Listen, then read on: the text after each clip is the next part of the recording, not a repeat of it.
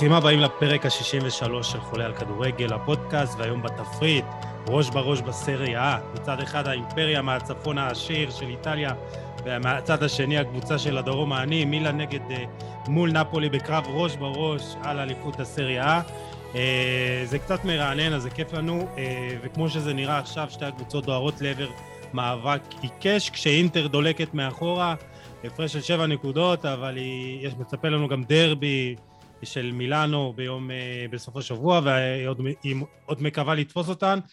Uh, יובנטוס לא במשחק וגיל uh, קצת מבואס, אבל זה לא משנה, כי לחובבי הליגה האיטלקית יש לנו פה עונה ממש מטורפת ומעניינת. לצורך כך הזמנו את אסף אקרמן, איש ערוץ הספורט, ידיד המערכת שלנו, ואחד האוהדים המפורסמים ביותר של הרוסונרי בישראל.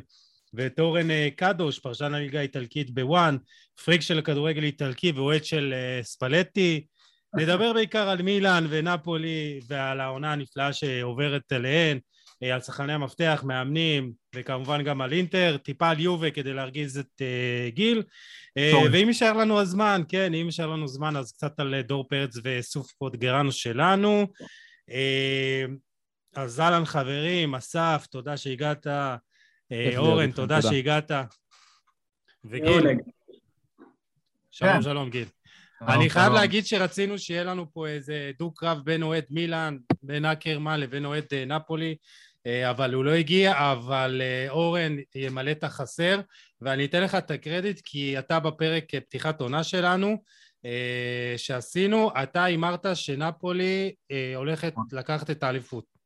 נכון, תקן אותי אם אני טועה. או הולכת להילחם חזק. אני עדיין חושב ש... אני חושב שמהמחזור הראשון, אמרתי, במיוחד אחרי שרונלדו עזב, שזה ברר המחזור השני, שנפולי ומילאן עד הסוף.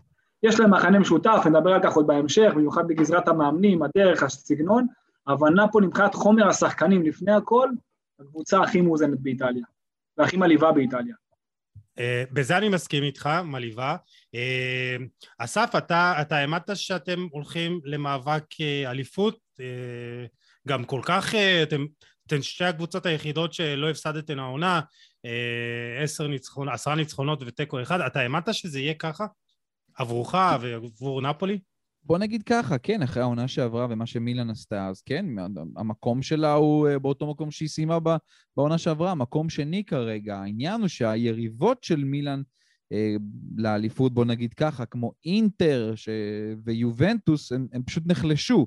אז, אז אתה, כשאתה שומר על הכוח שלך ומתקדם שנה אחת, גם ברמת הכדורגל, גם ברמת השחקנים שמגיעים אליך ובתוך הכדורגל, אז, אז כן, אז לגמרי האמנתי שהמצב הזה יכול לקרות. והנה מבחן ביום ראשון, חתיכת מבחן ביום ראשון, שיכול להוציא אולי קבוצה אחת מה, מהמרוץ הזה. כן. גיל, אתה מתבאס מהצד, אבל נהנה מהכדורגל? אני כבר, אני כבר לא המשחק, אתה יודע, אז אני, מצד אחד, אני, אתה יודע, אולי זה קצת נחמד, אני יכול ליהנות מהמאבק הזה, אתה יודע, אין לי את ה, בכלל את הדאגה הזאת, אין לי פה עניין. האמת שאני במאבק הזה יכול להגיד לך שאני אפילו בעד מילאן, אה, הרבה בגלל זלאטן, כי אני כל כך אוהב את השחקן הזה, כי הוא כל כך מיוחד, כי, כי מגיע לו, כי, עוד נגיע לזלאטן, כן, אבל מגיעה לו הפרישה הזאת, מגיעה לו, ה, אתה יודע, מגיע לו הכבוד הזה, ובכלל מילאן, אני חושב ש... אני חושב שמגיע למילאן, כי אני עוקב אחרי הקבוצה הזאת כבר הרבה זמן, ואתה לא יכול לפספס את המגמת שיפור תמידית שהיא נמצאת, מאז שפיולי הגיע, ועושים שם משהו נכון, וכשאתה עושה משהו נכון, אז אתה רואה תוצאות, אין פה, אין אפס. גיל, תיזהר, כי אתה מדבר על איברמוביץ' על פרישה, והבחור הולך להאריך כנראה חוזה לא, לעוד יודע, שנה לא אחת, בכיוון. והוא עוד חולם להגיע לקטר 22 עם שוודיה, שעוד ייקחו אותו לשם. כן, אני לא- אני אני לא יודע, אהיה לא מופתע. אנחנו באמת, אה, אני לא אהיה מופתע שזה יקרה, כי ה- הבן אדם, זה לא בן אדם, זה באמת, זה משהו בלתי מוסבר, ואנחנו כל הזמן מדברים עליו, כי הוא כל הזמן מוכיח לנו שהוא מותח את הגבולות של עצמו, אה, וזה מדהים שזה שחקן שבגיל 35 עבר פציעה קשה, צולבת, הוא עבר שנה שעברה אה, פציעה באכילס, זה פציעות לא קלות לשחקנים צעירים. והוא בא וחוזר ו, והוא משפיע על הקבוצה אה, והוא גם אה, תורם. מעבר לשערים, עוד אה, נדבר גם מבחינת המשחק עצמו של מילאן, מדהים מבחינתי, אני בתור אוהד די חדש של הסריה, אני באמת כיף לי לראות את הליגה הזאת, וזה שתי קבוצות שמצד אחד מאוד משחקות כדורגל טוב ואיכותי, מצד שני גם מייצגות איזה משהו, מילאן זה החזרה אה, סוף סוף לתודעה אחרי הרבה שנים שהם היו מחוץ למשחק ופתאום רואים שיש קבוצה טובה ויש שחקנים מובילים ויש לה את אחד אולי המגן השמאלי הטוב בעולם ויש לה את איבראימוביץ' ואת ג'ירו שהוא מודל לחיקוי ומצד שני נפולי שכל הזמן הייתה שם במשחק ופתאום היא אולי, אולי הפעם באמת היא, היא תוכל גם באמת להילחם עד הסוף והיא משחקת את הכדורגל הכי טוב אה, למילן יש קצת מזל, נפולי מבחינתי משחקת את כדורגל הכי טוב והכי איכותי. אני, אני די חלוק וקרוע בין שתי הקבוצות, לא אכפת לי מי תיקח אליפות, העיקר שיהיה כדורגל טוב. אה, גיל, בוא נדבר קצת על ההיסטוריה, קצת על ההיסטוריה של שתי הקבוצות, על המאבקים, זה גם, כמו שאמרתי קצת, זה מסמל טיפה את ההבדלים בין המעמדים, למרות שמילן היא לא הצד העשיר בעיר, או אתה יודע, אבל עדיין יש את הרגשות קיפוח של הדרום, יש פה, יש פה עניין שהוא מעבר לכדורגל. תסכים איתי? קודם כל, כן, קודם כל, אם באמת נפולי תעשה את זה, ואם באמת זה, זה יהיה המאבק שאנחנו נקבל עד הסוף ולא תצטרף עוד איזושהי קבוצה למרוץ הזה, אז באמת זה סוג של סגירת מעגל מהתקופה של אה, דייגו ארמנדו מרדונה, זאת אומרת, האליפות ה... הראשונה של נפולי, אולי לא הרבה זוכרים, לא הרבה היו, גם אני לא, כן? אבל אה, האליפות uh, הראשונה הייתה אחרי קרב ראש בראש עם מילאן. Uh, זאת אומרת, ב-87-88. Uh, ואחרי זה גם, uh, שנה אחרי זה בעצם מילאן לקחה את האליפות, ואחרי שנתיים שוב נפולי לקחה את האליפות עם ה... גם בפער שם uh, של כמה נקודות בודדות ממילאן, מרדונה קבע 16 שערים, זה מילאן הגדולה עם, uh, עם uh, רייקארד, ואן באסטן, uh, uh, כל החבר'ה הטובים. אז אה, כן, אז, אה, אז יש פה, אתה יודע, בשנה, בדיוק אחרי שדייגו מרדונה הולך לעולמו, לקחת אליפות, אה, שוב, פחות או יותר, זה נראה בדיוק אותו דבר, על הראש של מילאן, אז זה גם, זה גם ככה, זה גם ככה חתיכת סיפור. רק אם אני בטוח יכול להרחיב על זה, כי אני אישית הייתי, עוד לא הייתי זרע שכל הדבר הזה, שכל הדבר הזה קרה, אני כמובן... בואו בוא ניתן לכם ככה איזה סיפור מעניין מתוך ההיסטוריה של נפולי. אמ, ובעיקר לענייני קמורה כאלה ואחרים. זה סיפור שסיפרתי אותו כבר בכמה פודים, אבל זה תמיד רלוונטי וכיף. אנחנו מדברים על עונת 87-88. מנפולי זה שליטה מלאה בליגה, קורעת אותה, אה, לא, לא מפסידה. עד מחזור 20 היא מפסידה בסך הכל רק פעם אחת במהלך העונה הזאת. ואז מגיע מחזור לקראת מחזור 26 מתוך 30, דייגו מרדונה כבר עם איזה משהו כמו חמישה, חמישה עשר שערים בליגה. ואתם יודעים, דייגו היה מאוד מאוד מחובר לתוך הקמורה, לתוך המאפיה הנפוליטנית והסיציליאנית, שסיפקו לו גם את הסמים, גם yeah. את כן. הבחורות, ובעיקר גם את הכסף. ויום אחד אה, שדייגו בבית, דופק אצלו בדלת, אה, בן אדם בשם דייגו, אה, קוראים לו ג'וליו פוליאזה. פוליאזה, הוא היה האיש של דייגו שחיבר בינו לבין הקמורה, וגם היה השומר האישי שלו. פייטרו פוליאזה, זה השם שלו. ופייטרו נכנס לתוך הבית של דייגו, אומר לו, שמע, שב, חייבים לדבר. דייגו מסתכל עליו ואומר, מה, מה הוא רוצה ממני זה גם כן. פייטרו אומר לו, תשמע, המשפחה אמרה שאתם לא יכולים לקחת אליפות השנה. אסור לכם. יש יותר מדי הימורים שאתם תיקחו את האליפות וזה יהיה בלאגן כלכלי מאוד גדול. אסור לכם לזכות באליפות השנה. עכשיו, שוב אני אומר לכם, זו עונה שמילאן, סליחה, שנפולי מפרקת את הליגה, קורעת אותה. אבל אתה יודע, דייגו מרדונה צריך אה, ללכת עם אנשים שמשלמים לו, כמו שצריך. ובמשך חמישה מחזורים אחרונים, ממחזור 26 ועד 30, נפולי מפסידה ארבע פעמים ותיקו אחד. מילאן לוקחת את האליפות. ארבעה הפסדים. אין סיכוי בעולם שנפולי יכולה להפסיד בעונה כזאת, אה, מתוך חמישה משחקים ארבעה. אבל מה לעשות, המשפחה היא זאת שקובעת. וזאת אבל להגיד שבעצם אה, דייגו וזאת מחר. האליפות הראשונה של מילאן בעידן סילביו ברלוסקוני. נכון, זו האליפות נכון. הראשונה. אה, אז קחו את זה, זה סיפורים שבוא נגיד אם תלכו בנפולי ותספרו אותם, לא יאהבו שאתם תספרו אותם כאלה, אבל ספרי ההיסטוריה לא כותבים את זה במאה אחוז שהם מכרו את זה, אבל שהיו שם הרבה מאוד דברים לא כל כך מובנים, והתוצאות הן הזויות, באמת.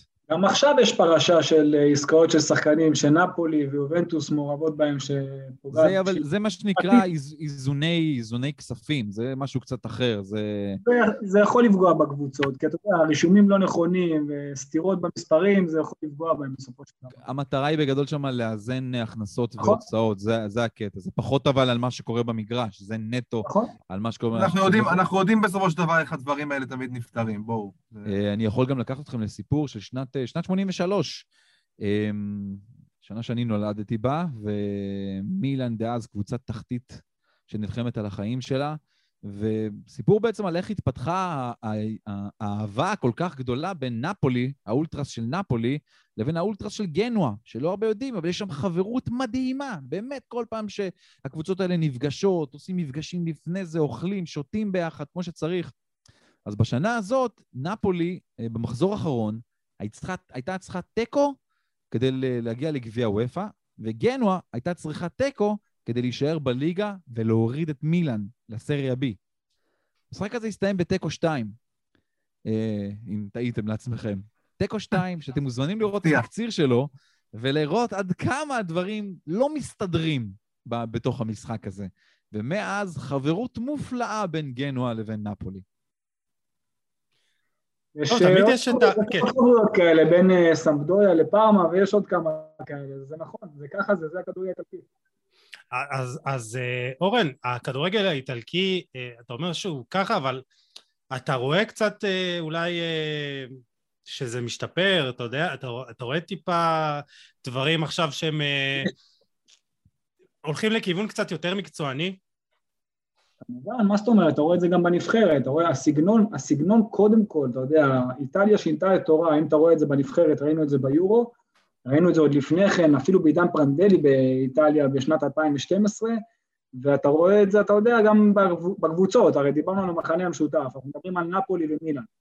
שתי הקבוצות הללו הן קבוצות עם דרך ותהליך, עזוב שספליטי הגיע רק העונה לנפולי, אבל עוד קודם לכן היה שם מאמן ששיחק בדיוק באותה צורה, באותה שיטה, עם חיזוק נכון, הביאו שם עוד קשר איכותי מפולם את אנגיסה, שהוא באמת עושה שם עבודה טובה, אבל באמת שהדרך ה-4, 2, 3, 1, שהם משחקים מספר 10, שם זה בראים דיאז, שם זה יכול להיות אה, ז'לינסקי, או כל שחקן כזה או אחר שנמצא שם במרכז מתחת לחלוץ.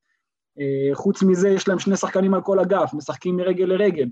שני מאמנים... הכדורגל, הכדורגל, הכי, הכדורגל הכי מודרני באיטליה בעיניי הוא של נפולי. הכדורגל הכי מאוזן, זה לא רק מודרני, אז אתה רואה גם מצד אחד הנעת כדור, גם מצד שני יודעים לשחק על מעברים, נכון? ראינו את uh, מילאן מאוד מאוד טקטית נגד טורינו. מילאן נגד טורינו נתנה לטורינו להניע את, המס... להניע את הכדור ולשלוט ודווקא לעשות, לעשות עליה את המתפרצות. זאת אומרת, פיולי מאוד מגוון מבחינה טקטית, אבל הגישה הבסיסית שלו היא קודם כל איך ליזום, איך לתקוף, איך לייצר, ואתה רואה את זה בנייחים, ואתה רואה את זה כשהכדור אצלו, גם כשהכדור לא אצל הקבוצה שלו. ואלו שתי הקבוצות שהן באמת, אני, איך שאני רואה את זה, הן הכי מאוזנות. הכי מאוזנות גם מבחינת חומר השחקנים, גם מבחינת המאמנים שלהם, הרעיונות שלהם, והן גם הכי מודרניות, ולא לא סתם הן במקום שבו הן נמצאות. בואו בוא okay. אוקיי. נחזור רגע באמת...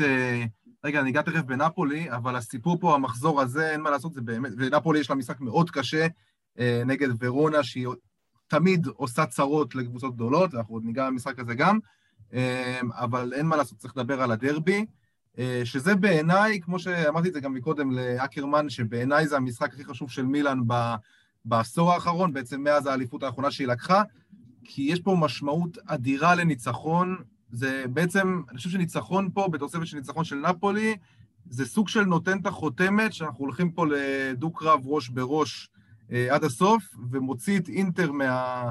מוציא את אינטר מהמאבק בעצם. אני חושב שמילאן תהיה מאוד רגועה אה, שאינטר לא תהיה איתה במאבק הזה. אני, אתה יודע, אני שוב אומר, המשפט שאתה אמרת הכי חשוב בעשור האחרון זה אולי לאינטר, כי גם אם מילאן תפסיד זה עדיין ארבע נקודות פער. בין שתי הקבוצות האלה, ובוא נגיד נפולי תנצח, זה יהיה שלוש ממנה. אז, אז עוד יש כל כך הרבה זמן לתקן. כן, אבל יש התחושה הזאת שאינטר עדיין היא... היא עדיין הכי עמוקה, היא עדיין הכי חזקה, היא מתישהו... אני אומר, אני אומר, היא... מסכים איתך לגמרי, אינטר הסגל שלה הוא יותר טוב משל מילאן ויותר טוב משל נפולי, לפחות ככה אני רואה את זה. אבל היא הרבה יותר צפויה. היא הרבה יותר צפויה במשחק שלה. אבל, היא, אבל יש, לה, יש, לה, יש לה את הבעיות האחרות שיש לאינטר, בוא נגיד ככה, בשנים האחרונות זה, זה די, די אותו דבר יחסית. אני פשוט חושב שאינטר, אם היא תאבד ותפסיד את המשחק הזה, וזה יהיה עשר נקודות, זה כבר ארבעה משחקים. אז פה באמת, המאבק שלה לאליפות כנראה באמת נגמר, וזה יהיה ראש בראש עד הסוף. אז לה אולי המשחק הזה הוא באמת סופר קריטי לעונה שלה. אמ, ובין מילאן לבין נפולי עוד יש מפגש, המפגש הראשון רק הולך להיות בחודש דצמבר. אגב, בדיוק הוציאו בגזט ב, את, את הלוח משחקים בדיוק, אז תכף אני אוכל להגיד לכם בדיוק מתי המשחק הזה הולך להיות וגם באיזה שעה, אבל, אמ, אבל זה, זה משחק סופר קריטי, בעיקר לאינטר במקום הזה. מילאן, נכון, זה יוקרתיות, ואם היא מנצחת, היא תשלח מסר אולי לנפולי, ליובנטוס ולכל הליגה הזאת, שהם 100% במאבק לקחת את הסקודטו. בוא תספר לנו קצת על כן. ה...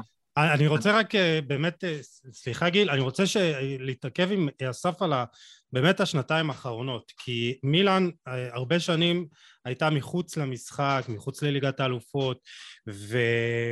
משהו השתנה שם, ואני חושב שזה גם קשור לעבודה של אה, פיולי, כאילו באמת הוא היה איזה, אולי, אני לא יודע אם ברירת מחדל, אבל כן רצו לעשות איזה שינוי עצום ולהביא את אה, רלף אה, רנגניק כספורט דירקטור, כמנהל מקצועי. כבר היה רגל אבל... וחצי בחוץ פיולי. כן, ו... ו...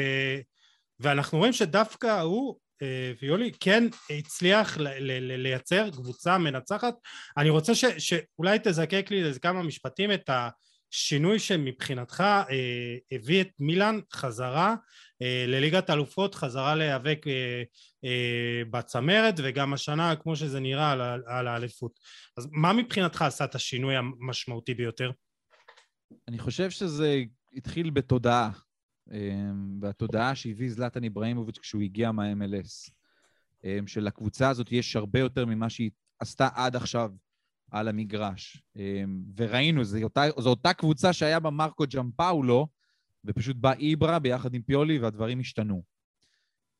וגם ההתקדמות הבאמת יפה ששחקנים עשו שם. וכשאתה מכניס אה, רוח של ווינריות ביחד עם יכולת שקיימת גם ככה בשחקנים האלה, עם, אה, עם לוחמה מאוד גדולה, אז, אז זה מצליח.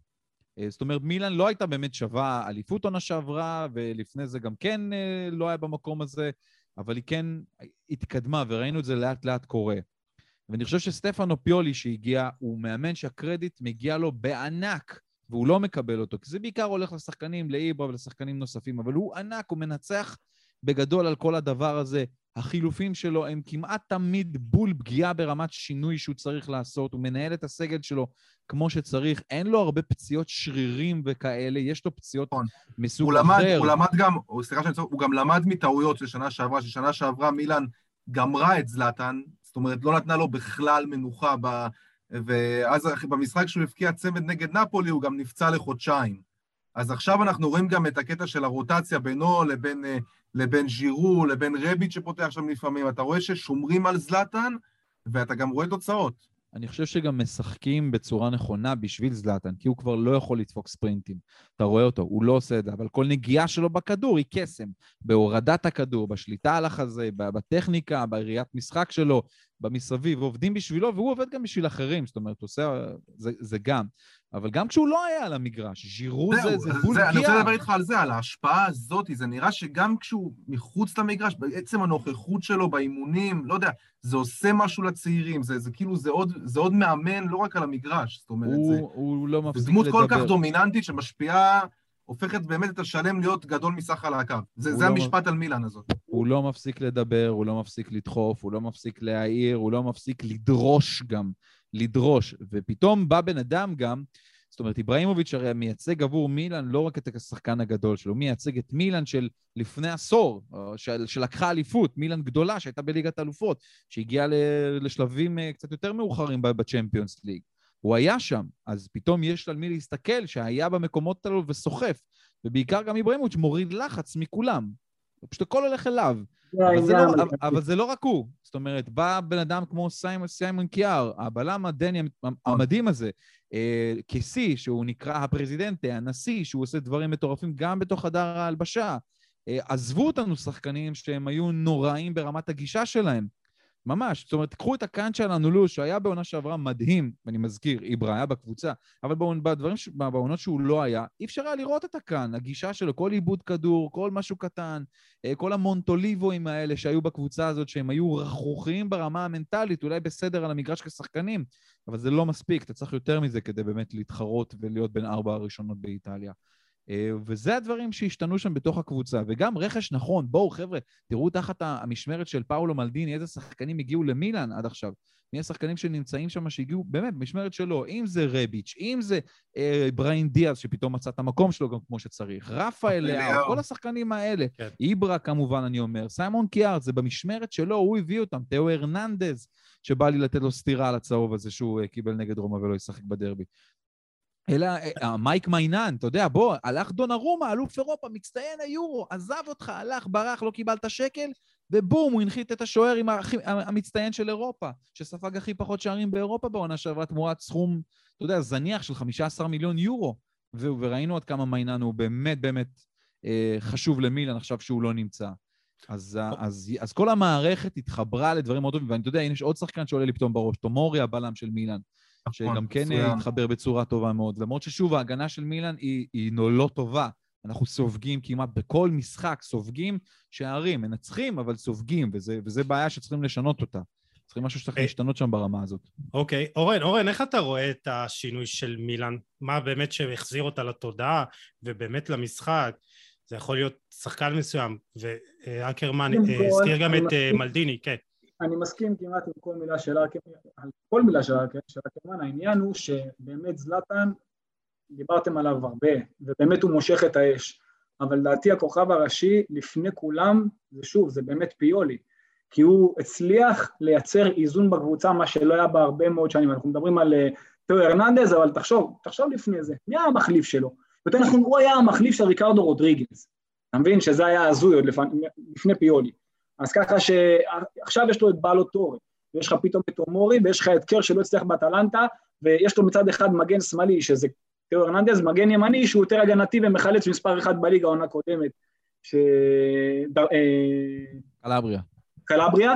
מצד שני, יש לו במרכז השדה שחקן כמו קסיה, שהוא מחלץ כדורים, והוא נמצא בכל. החזרה של בנאסר הופכת אותו, החזרה של בנאסר... ובנאסר לצידו או טונאלי, שהוא פשוט הטכניקה, יש שם איזון, מצד אחד יש לו את לאאו, שעושה את הכניסות פנימה ואת הדריבל ועם החזון לעומק, ומצד שני יש לו את סלמאקרס שעובד, יש לו איזון בקבוצה.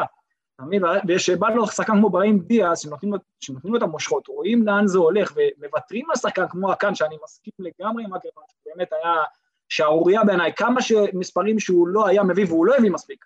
הוא לא הביא מספיק אה, שחקן מספר 10 במילאן, הייתה לו איזה חצי עונה בזמן הקורונה, לא, לא אשתקד, שנה לפני זה בסוף העונה, מאז שפחות היה קהל ואז היה יותר קל לבוא לידי ביטוי, אבל באמת שנתנו לבראים דיאז ושזה נראה טוב, רק בעמדה הזאת אולי וככנף ימין, הייתי מחזק את הקבוצה. אם אני הייתי, אתה יודע, נמצא שם חלק ממקבלי החלטות, אבל באמת שהקבוצה הזאת מאוזנת, פתאום בא ז'ירו, כי מנדוקיץ' לא נכנס טוב במקום זלאטן, כי הוא כבר לא יכול לשחק את כל המשחקים. אז באמת שפיגוע... אורן, בראים דיאז, בראים דיאז, תקן אותי אם אני טועה, בקטע של ה... ששחקת מספר 10, כמו הכאן, הוא מביא משהו שונה, זאת אומרת, פחות עם הכדור, יותר הצטרפות. אה, התנועה שלו בלי כדור היא אדירה, התנועה שלו היא פנטסטית. המסירה שלו שווה לסיומת שלו, הוא עושה דברים עם בלי כדור באמת בצורה נהדרת.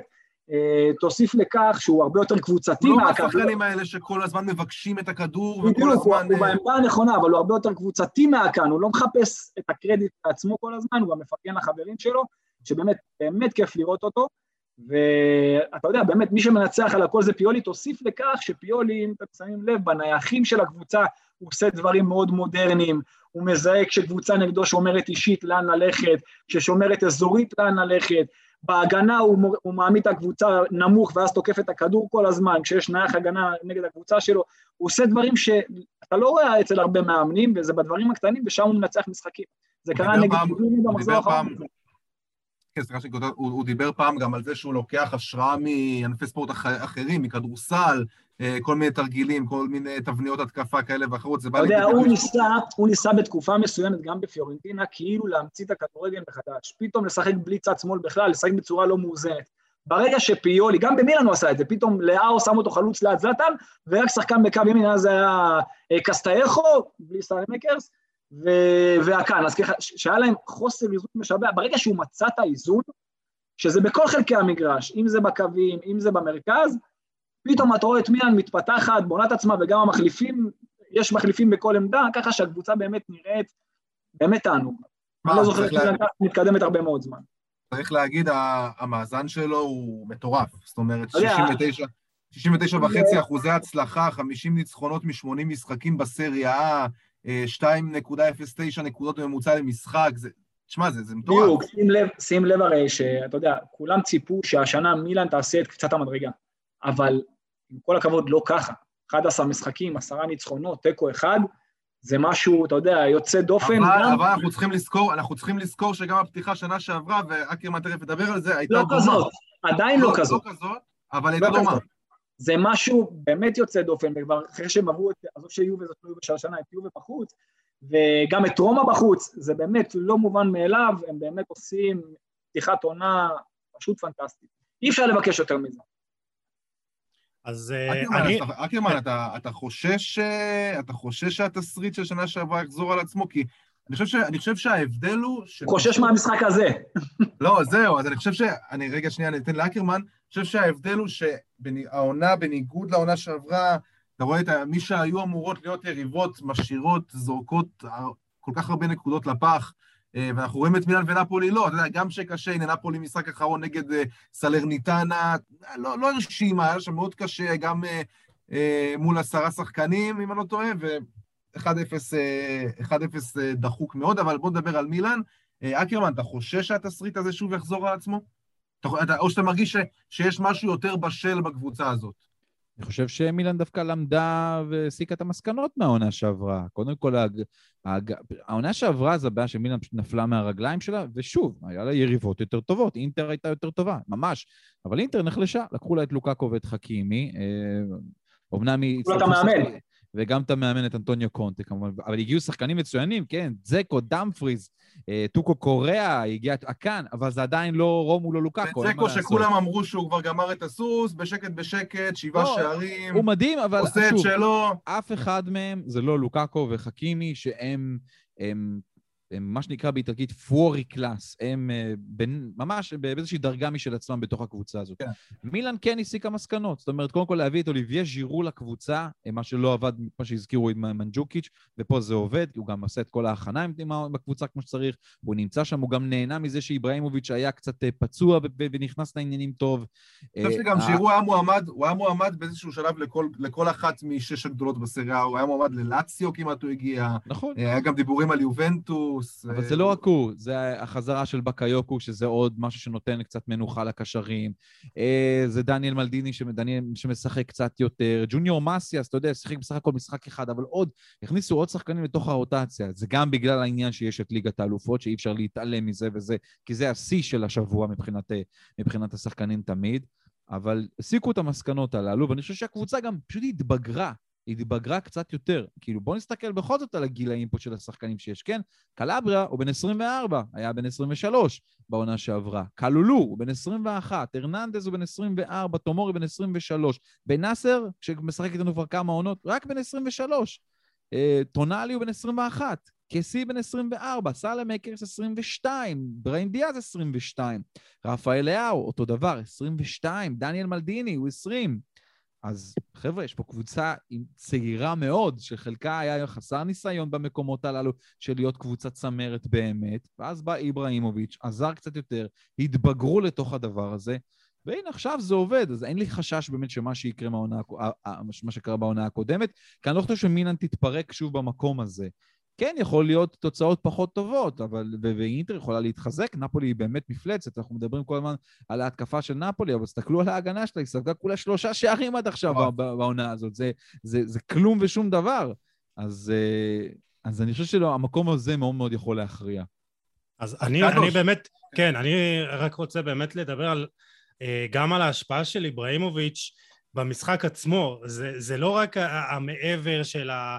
אה, אתה יודע, נותן אה, מוטיבציה לשחקנים ומדרבן אותם וכולם רוצים להתאמץ, הוא מעבר לשערים, הוא מאוד חשוב להנעת הכדור שלה, יש לו, הכי, אה, הוא מקום שני במסירות לשליש האחרון, אה, שני במסירות לרחבה, יש לו כמעט ש, שתי מסירות מפתח למשחק, הוא חשוב, הוא חשוב, הוא עושה את העבודה הזאת, הוא, הוא יורד לאחור, הוא מרגיש חופשי, הוא, הוא, גם, הוא גם כל הזמן מחפש את השער, ראינו את זה במשחק האחרון, הוא כל הזמן רץ לעומק, וזה באמת כאילו אה, משחק של אה, אה, בית ספר לחלוצים, וז'ירו, אני חושב שזה היה בינגו, כי הוא נותן בדיוק אה, את ה, גם את המוטיבציה אה, וגם את המקצוענות. מה זה? את מה שמנדיוקיץ' לא נתן. בדיוק, וז'ירו הוא... אתם מדברים על החבורה הצעירה הזאת של מילאן, 21, 22, 23, וג'ירו בא עם כל הניסיון שלו, הוא, הוא, הוא אלוף עולם, והוא בא, וזה השחקן הכי לא, אה, אה, אה, הכי בלי אגו, אתה יודע, הוא לקח אליפות עולם בלי... זה הכוח בעצם של ההתקפה של מילאן, שיש לה שני חלוצים שיודעים שהם לא צריכים לשחק כל הזמן. נכון. גם זלאטן אפילו אם הוא רוצה, הוא יודע שהוא לא צריך לשחק כל הזמן. לא, וז'ירו בדיוק השחקן שנותן לשחקנים האחרים גם לבלוט, והוא, אה, והוא מקצוען, וגם בצ'לסי שהוא לא שיחק, הוא המשיך להתאמן, וזה דברים שמשפיעים על המחויבות של הקבוצה ו- ומקדמים את השחקנים. אה, אני מבחינתי גם יש את אה, רפאל לאאו עם ארבעה שערים, אבל אתם רואים בדריבלים שלו, אתם רואים בתנועות שלו, זה שחקן שיכול לעשות את קפיצת המדרגה ובאמת להיות top אירופי. זוכר שדיברנו עליו בפודקאסט, זוכר שדיברנו עליו בפודקאסט בתחילת העונה, זה השחקן שדיברנו שאם הוא יקבל יותר קרדיט, וזה מה שקורה העונה, אפילו לפני רביץ' ולפני אחרים, אם זה השחקן שיקבל יותר קרדיט במילאן, הוא יכול לקחת את מילאן לגבהים אחרים כי הוא שובר שוויון, מכל הבחינות, גם מבחינת המסירה שלו, מבחינת התנועה שלו, בלי כדור, עם כדור, הדריבל, החשיבה לעומק, הסיומת, קור הרוח שלו. ראית את הגול שפסלו לו נגד רומא? מה שזלאטן הוריד לו עם החזה, זה פשוט כן, שער... רוצים רגע breaking news? נו. קבלו breaking news ממש מעכשיו, איבראימוביץ' אה, נכלל בסגל של נבחרת שוודיה למשחקים נגד גיאורגיה וספרד במוקדמות המונדיאל. מגיע לו, מגיע לו. הוא כובש שער בממוצע כל 66 דקות כרגע, אז ככה שבאמת מה שהוא עושה זה מגיע לו כל דבר כזה או אחר שקשור לנבחרת שוודיה. וגם כל מה שקשור למילאן, תשמע, הוא מושך את האש, אמרנו, אבל באמת, מבחינת הקרדיט, אם ייתנו לרפאל לאהו, אם אני חוזר למה שדיברנו קודם, רפאל לאאו זה משהו שיכול להתפתח, להיות אה, ב top five בעולם. בוא נדבר על הדרבי, בוא נדבר על הדרבי קצת. אגב, אני מזכיר, אני מזכירה שאני מזכיר, אני עוצר אותך, אני לוקח אתכם שוב לעניין הזה, שוודיה במקום הראשון בבית שלה, אה, נכון. בשתי נקודות על ספרד, אבל אם אני לא אותו, אותו מספר משחקים, שש, שישה משחקים לכל אחת, ורק המקום הראשון עולה, נזכיר, למונדיאל רשמי, ישירות, ויש להם מפגש ראש בראש. זאת אומרת, יהיה פה חבל על הזמן עבור ההזדמנות של uh, איברה לעשות גול נגד ספרד ולקחת את שוודיה למונדיאל, זה עוד סיפור, עוד חותמת לענק הענקים. אז רגע, אם כבר אנחנו מדברים על איבראימוביץ', בואו דקה, שתיים, גיל, לפני שאנחנו הולכים לדרבי. אנחנו כל הזמן מדברים שהוא נול, אולי נולד באיזה דור אה, של אה, מסי ורונלדו, אבל מבחינת ההשפעה שלו, מבחינת מה שהוא נותן על המגרש, מה שהוא נותן מחוץ למגרש, איפה הייתם ממקמים אותו בדפי ההיסטוריה? אז, אה, אורן, קח את זה. מה זאת אומרת מבחינת כאילו מיקום? מיקום, השפעה, כי... כי לא, כמשפיע יכול... הוא, כמשפיע הוא משפיע גדול, אבל... בדור הזה, בדור הזה. עזוב, אנחנו יודעים שאצלך בג'ו, בג'ו זה מעל כולם וכל השאר, אבל... מתחת לבג'ו. לא, היו שחקנים גדולים, תשמע, אי אפשר להכפיל אותו בעשירייה הראשונה, בשום צורה, אוקיי? אבל ב-20, 30 הראשונים אי פעם, יכול להיות. בעמדה שלו, ב-20 הגדולים אי פעם זה בוודאות, כחלוץ תשע. אקרמן, אתה נותן לו מקום, אה, מיקום יותר גבוה בהיסטוריה? לאיברהימוביץ', כן. לגמרי. אני לגמרי שם אותו... שוב, אבל אני... קשה לי עם דירוגים. אתה שם אותו לפני ון בסטן? אני שם אותו לפני כולם, אני שם אותו לא, במחלקה, לא. זה לא אכפת לי. שם אותו לפני רונלדו הברזילאי? לפני רונלדו הברזילאי? לא, לא, עד רונלדו. שוב, זה נורא כאילו לאן אתם הולכים, באיזה סוג של שנים. כחלוץ, תשע. חלוץ תשע הוא, הוא, הוא מפלצת אדירה, בוא תקשיב, זה מטורף משהו לא... במספרים שלו. הבן אדם לא כבש מעל... מעל 550 גולים בכל הקריירה שלו, והוא היה בקבוצות גדולות, גדולות, גדולות, זה לא, ולקח תארים בהם, זה לא סתם. הוא לא הלך לקבוצות קטנות, הוא לא, לא היה במקומות באיינדנובן, זה ממלמו, אייקס, אה, יובנטוס, אינטר. ברצלונה, מילאן. ומנצ'סטר יונייטד. חלוץ אדיר, הוא חלוץ יותר טוב מרומאריו שהיה, או מרונלדו הברזילאי, או מ... אני, אני שוב, קשה לי עם דירוגים. אני, מת- אני מתחבר לשחקנים רגשית, זה, והוא כאילו עושה לי את זה בכל זה משהו אחר. זה, אני לא יודע לא, להגיד את זה. זהו, אז אני גם, אני כן. מתחבר, ל, אני מתחבר למה שאקרמן אומר, איברהימוביץ' הוא, הוא פשוט, אני יכול להגיד שבדור הזה, אוקיי, אני לא ראיתי את ואן באסטן, אה, כאילו, וכל האלה, ואת רונלדו הברזילאי יצא לי קצת ממש, אבל אני יכול להגיד שבדור הזה, ברור ירי, פאולו רוסי, לא חסר. לא, לא, היה לו, לא היה לו את המספרים של אה, רונלדו ומסי, וכנראה גם לא קרוב, והוא לא זכה בליגת האלופות, והוא לא עשה דברים יוצאי דופן בנבחרת, אבל הוא השחקן הכי מיוחד, הוא השחקן שהיה תמיד הכי דומיננטי בקבוצות שבהן הוא היה, חוץ מ- מלבד ברצלונה, אבל תמיד היה הכי דומיננטי.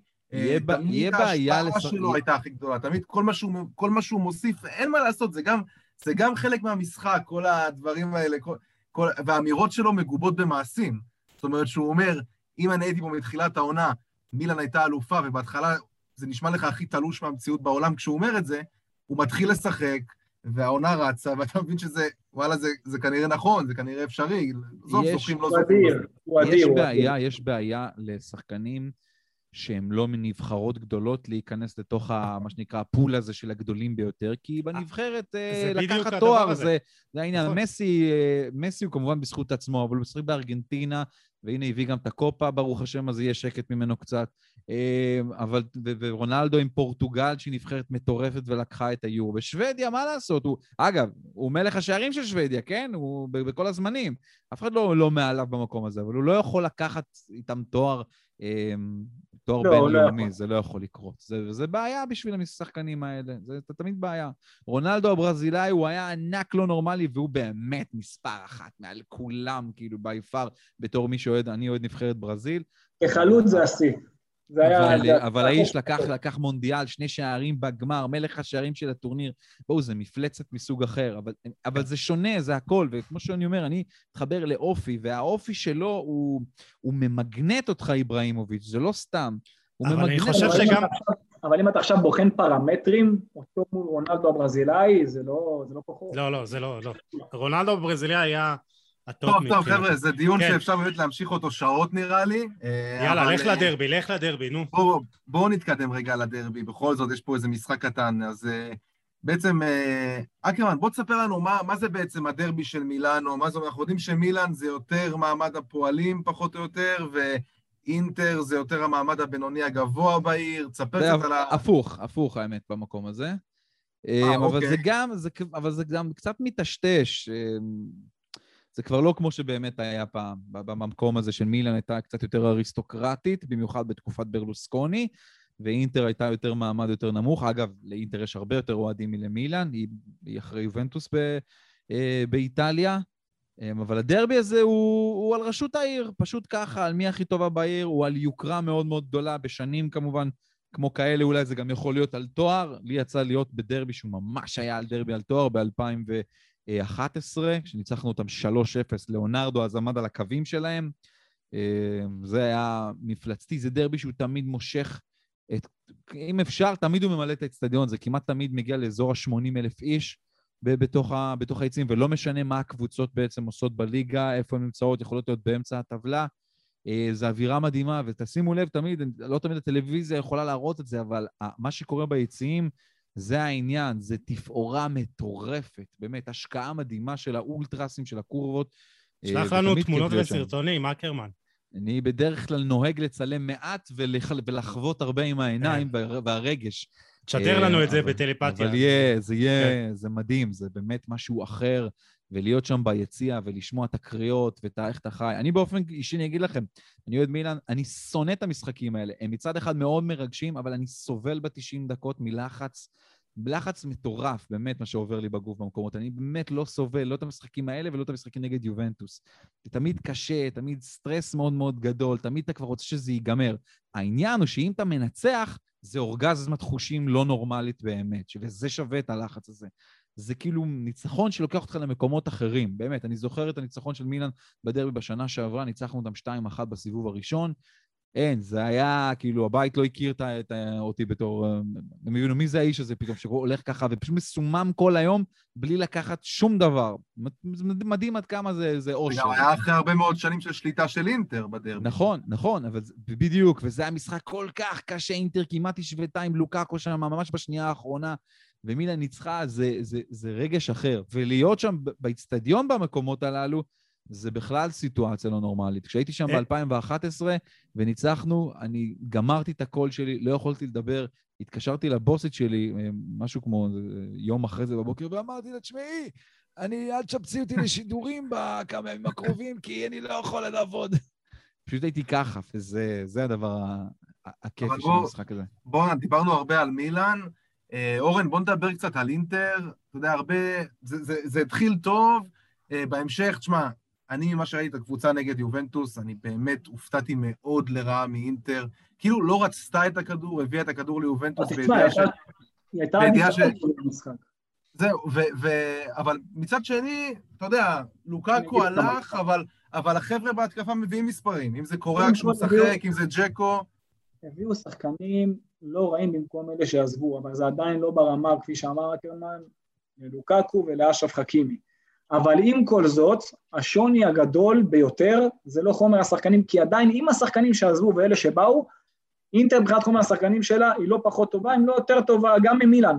באמת, מבחינת מה שיש להם במרכז שדה, בחלק האחורי, גם למעלה הם באמת בטופ של איטליה. העניין שהתחלף המאמן. התחלף המאמן, בא מאמן שכביכול על הנייר עם אותה שיטה, החמש שלוש שתיים, שבדיוק כמו שקונטי שיחק, אבל קונטי עם שילובי ההתקפה שלו היה הרבה יותר מגוון.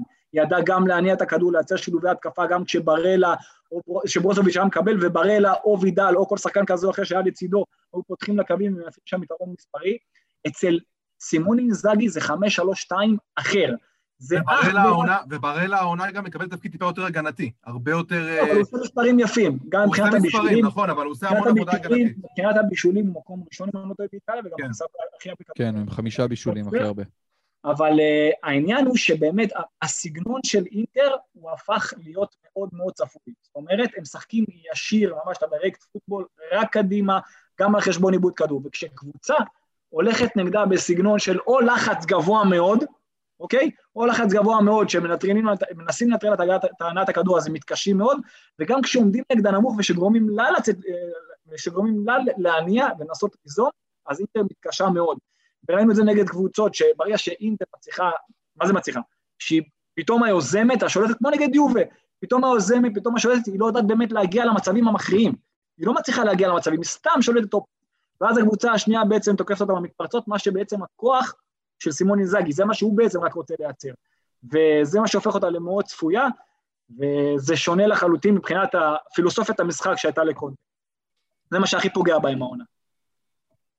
אני חושב שאני אני, אני אישית חושב, ואני מסכים איתך מאה אחוז, אני חושב שאינטר עדיין, אה, עדיין נראה אותה כפייבוריטית לאליפות, זה, זה לא נתפס לי, לא, לא, לא נתפס לי עדיין, לא נתפס לי המאבק הזה של מילאן ונפולי. זאת אומרת, אני תמיד מרגיש שתגיע הנפילה של אחת מהקבוצות האלה. פייבוריטית היא לא, פייבוריטית היא לא. יש עכשיו באמת שתי קבוצות שהן באמת אדירות על הליגה, מבחינת הכל, האיזון, הסינון, שיודעות לייצר גם כדורגל של מעברים, גם כדורגל של הנעת כדור, אה, משחקות מאוד מאוזן, אה, ואינטר עם שחקן אחד על כל קו, יש למילן במשחק הזה יתרון מאוד מובהק בקווים, יש להם שניים מול אחד על כל קו, והיתרון המשמעותי של אינטר הוא במרכז. זאת אומרת, מילן ברגע שהיא מאבדת את הכדור חייבת לצופף מהר מאוד פנימה, כי אז יש להם בשדרה המרכזית שמונה שחקנים מול שישה בלבד של אה, מילאן, ושם בעצם הכוח שלה, ולכן המעברים מאוד מסוכנים. אני לא אתפלא אם פיולי לא תרגל את המשחק מול טורינו כאילו נגד אינטר. אני לא אתפלא אם זה יקרה, זאת אומרת שהוא יבוא נגד אינטר, ואז פתאום תראה כביכול את אינטר יוזמת, את אינטר שולטת, אבל זה לא. זה יכול להיות מתוכנן מאוד לגרום לאינטר כביכול להניע ולטעון. נגד טורינו הוא באמת נתן להם... אה, זה מה שהוא עשה, אתה תראה את טורינו החזיק מעל 60% מהזמן, וזה דבר שהוא לא, לא הגיוני, בטח לא בבית גם. כן, אבל המשחק, נגד טורינו הוא קצת אה, פחות מייצג את מילאן עד הסוף, זה נכון שאולי נכון, זה יכול להיות דומה, זה... כי זה היה משחק שבאמת חסרו למילאן המון שחקנים, והיא הייתה נורא גם עייפה, ממש, הייתה שבורה לגמרי מעייפות. עם כל חיסרון השחקנים שלה, עם השחקנים ששיחקו במקום, היא עדיין עדיפה בהרבה על טורינו. אבל הוא נסע לייצר משהו כש... הוא ידע שטורינו, הכוח היחיד שלה זה בדיוק כמו אינטר, במעברים. מה שאני רק חושב... בזה, אז הוא נטרל את המ- אז מה הוא עשה? הוא נטרל את המעברים, מה הוא עשה? הוא חיכה נמוך. אמר בואי תשלטי את, אני אצא למעברים. זה? אגב, זה עשה. אגב, זה אגב הגדולה של מילאן. כש, כשאגב, כשתאוני משחק, ותאו לא הולך לשחק פה, המעברים שלה הם מטורפים. כאילו שרפאל נכון, לאהו ותאו על ואני לא שמאל, זה לא נורמלי, מדהים. אני לא אתפלא אם הוא יעשה את זה נגד אינטר, לפחות לפרקים במשחק. לא יודע אם כל הזמן, אני לא אתפלא אם זה מה שהוא יעשה. הימורים שלכם למשחק הזה? הימורים למשחק? לנפולי? אני. אני לא מהמר על הקבוצה אני שלי. עם אקרמן, שתיים אחת למילאן. קניתי, תודה. טוב, לא, נעבור לדבר קצת על אם- אם זה נפולי. יקרה, אם זה יקרה, זה כאילו באמת יהיה אושר מדהים. זה מדהים. אתה, אקרמן תן לו גם אה, רבע, לנצח רבע אפס מגול. ש- למרות שגיל, אתה יודע שבאג'ו חתם החולצה של אינטר דווקא. שמה, שמה? שבאג'ו חתם לי על חולצה של אינטר עכשיו. אה, לא, נכון. אולי זה ייתן. לה כוח, אתה יודע. לא, אתה חייב להיות בשביל הבן, בשביל הבן, בשביל מתאו. כן, מטיה? מתאו? מטיה. מטיה. אגב, כתבה, כת- אני כבר אמרתי לאורן, אבל אם אתם מאזינים, מי שפה, רוצו לכתבה, לכתבה של אה, אורן קדוש, באמת כתבה מרתקת על המפגש עם, אה, עם אה, רוברטו בג'ו, הגדול מכולם. אז טוב, אורן, אז מה, מה אתה אומר על נפולי שלה? בוא, בוא נדבר על נפולי קצת. נפולי זאת הקבוצה, אחת המעליבות באירופה, באמת, כאילו, מה שהם עושים העונה, אולי חוץ מביירן מינכן, זה... זאת קבוצה שמבחינת החומר השחקנים שלה, אני ידעתי שברגע שאוסימן יתחבר, וזה מה שקורה העונה, זה פשוט חלוץ מפלצתי, אנחנו דיברנו על לוקקו לא מעט זמן. תקשיב, אוסימן, המהירות שלו זה משהו שהוא... הוא לא רגיל, מה ג'ורג' וויה במילאן, אם כבר מדברים על מילאן, מה ג'ורג' וויה במילאן, אני לא זוכר כזה שחקן. הנה, אם כבר דיברנו על חלוץ אדיר. דרך אגב. חלוץ אדיר, דרך אגב, חלוץ אדיר, ג'ורג' וויה לא נופל מזלאטן, אפילו לא בקצת, אולי אפילו יותר. אז אה, ככה שאוסימן זה הג'ורג' וויה החדש, איך שאני רואה את זה. מה שהוא עושה בנפולי זה משהו יוצא מגדר הרגיל, עם כדור, בלי כדור, שחקן שחושב אך ורק לעומק, טכניקה אדירה, סיומת אדירה. אה, מה שכן, אפשר להוציא אותו בשיווי משקל, שאת זה גם אפשר להוציא את זלאטן, נכון. שזה הדבר שהוא באמת צריך לשפר, אבל אתה יודע, עם אינסיניה בקווים, ואו לוזאנו, או פוליטאנו, או כל שחקן כזה או אחר אבל אורן, אני חושב, אני- על ה... אנחנו התרגלנו כבר לראות באמת, נפולי באמת, שנים כבר שהיא משחקת בעיניי את הכדורגל יחד עם אטלנטה, הכי, הכי כיפי בליגה, הכי מענה בליגה, אבל אני חושב שהסיפור אה, זה ההגנה. תשמע, שלושה שערים יחד עם צ'לסי. בוא נתחיל מהקישור, למה שלושה ההגנה- שערים? כן, אבל, אבל אני חושב. שההגנה פה זה הסיפור. תקשיב, אנגיסה, הקשר, הקשר הקמרוני שהגיע, זה פשוט בינגו, מי שצופה במשחקים של נפולי, זה משהו, הוא כאילו, הוא כמו קסייה, אותו דבר בדיוק, זה כאילו שכפלו עוד שחקן כזה, שהוא שולט במרכז השדה, טכנית, פיזית, באמת, נייד מאוד, הנוכחות שלו אדירה, והוא הוא משחרר את פביאן רוי, שאתה יודע, שיהיה ה deep line playmaker, שינהל את המשחק מאחור, ואז כל החבר'ה מקדימה פשוט רוקדים, ואתה רואה את הנעת הכדור של ספלטי, ואת שולבי ההתקפה, ושיש שניים על כל אגף, והתקיפה דרך הקווים, יודעים להגיע עד קו הרוחב בקווים כדי להוציא את הרוחב פנימה, ואז להגנות קשה מאוד לייצר משהו הגנתי נגד זה. באמת שספלטי, אני עוד מה... אני עוד, אתה יודע, אני מאוד מעריך אותו מהתקופה שלו עוד ברומא ובזנית, ובטח שהוא היה באינטר, והוא לא קיבל קרדיט מספיק, ולדעתי הוא עשה עבודה לא פחות טובה מאשר קונטה, למרות שקונטה הביא להם אליפות, בהרבה פחות כלים, ומה שהוא עושה בנפולי לא ראוי להערכה, זה משהו מדהים, והוא ממשיך דרך, ש- שזה מצחיק לומר, של סוג של אה, תלמיד, של גטוסו.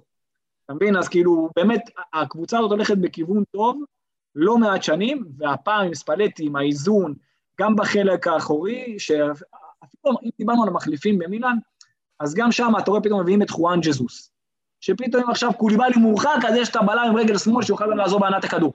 יש... אבל אם כבר, אני אומר, אם, אם כבר אתה מדבר באמת על מרכז ההגנה, אז עוד שינוי שהוא עשה זה אה, להפוך את אמיר רחמני בעצם לבלם הראשון ליד קוליבאלי, ולהוציא את מנולס בעצם, זה גם איזשהו שינוי... אה, אבל רחמני, אנחנו זוכרים אותו בוורונה, ורק נתנו לו קרדיט על מה שהוא עושה, הוא וקומבולה, באמת רחמני בלם אדיר. לא כן. ספרו אותו, אצל גטוסו הוא לא נספר, נכון. במיוחד בתחילת העונה שנה שעברה, בלם הלך עם אה, מנולס. נכון, אבל שלא תבין, גם מנולס מצוין, יש להם, זה הקטע, שיש להם עומק, כמו שיש במילן, יש עומק, מה שהיה חסר מאוד בנפולי. אם אנחנו זוכרים אותם בתקופה של סארי, וגם אפילו קצת אצל אה, גטוסו בשנה הראשונה שלו, העומק זה הדבר שהכי פגע בהם.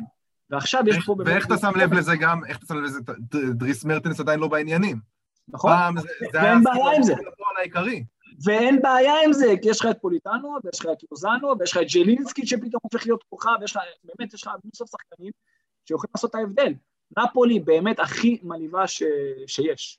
אז, אז אני, אתה הזכרת את אה, אנגיסה ב, בדבריך, ואני באמת, אה, אם אני חושב שהוא אחד השחקנים אה, הכי חשובים במערך הזה, כי הוא גם עוזר לפביאן וויז מאחור, וגם בפעולות הלחץ, הם שניהם לוחצים הכי הרבה, אבל הוא גם פנטסטי עם הכדור. נכון. הוא, הוא כמעט יש לו, אה, הכי, הוא עם הכי הרבה דריבלים מוצלחים, כמעט שניים למשחק, הכי הרבה מסירות לשליש האחרון, הוא, הוא שחקן שבאמת אה, עוזר אה, לשחרר את הלחץ, ו, וזה יהיה, אתה יודע, חשוב מול יריבות שגם יושבות נמוך וגם צפוף.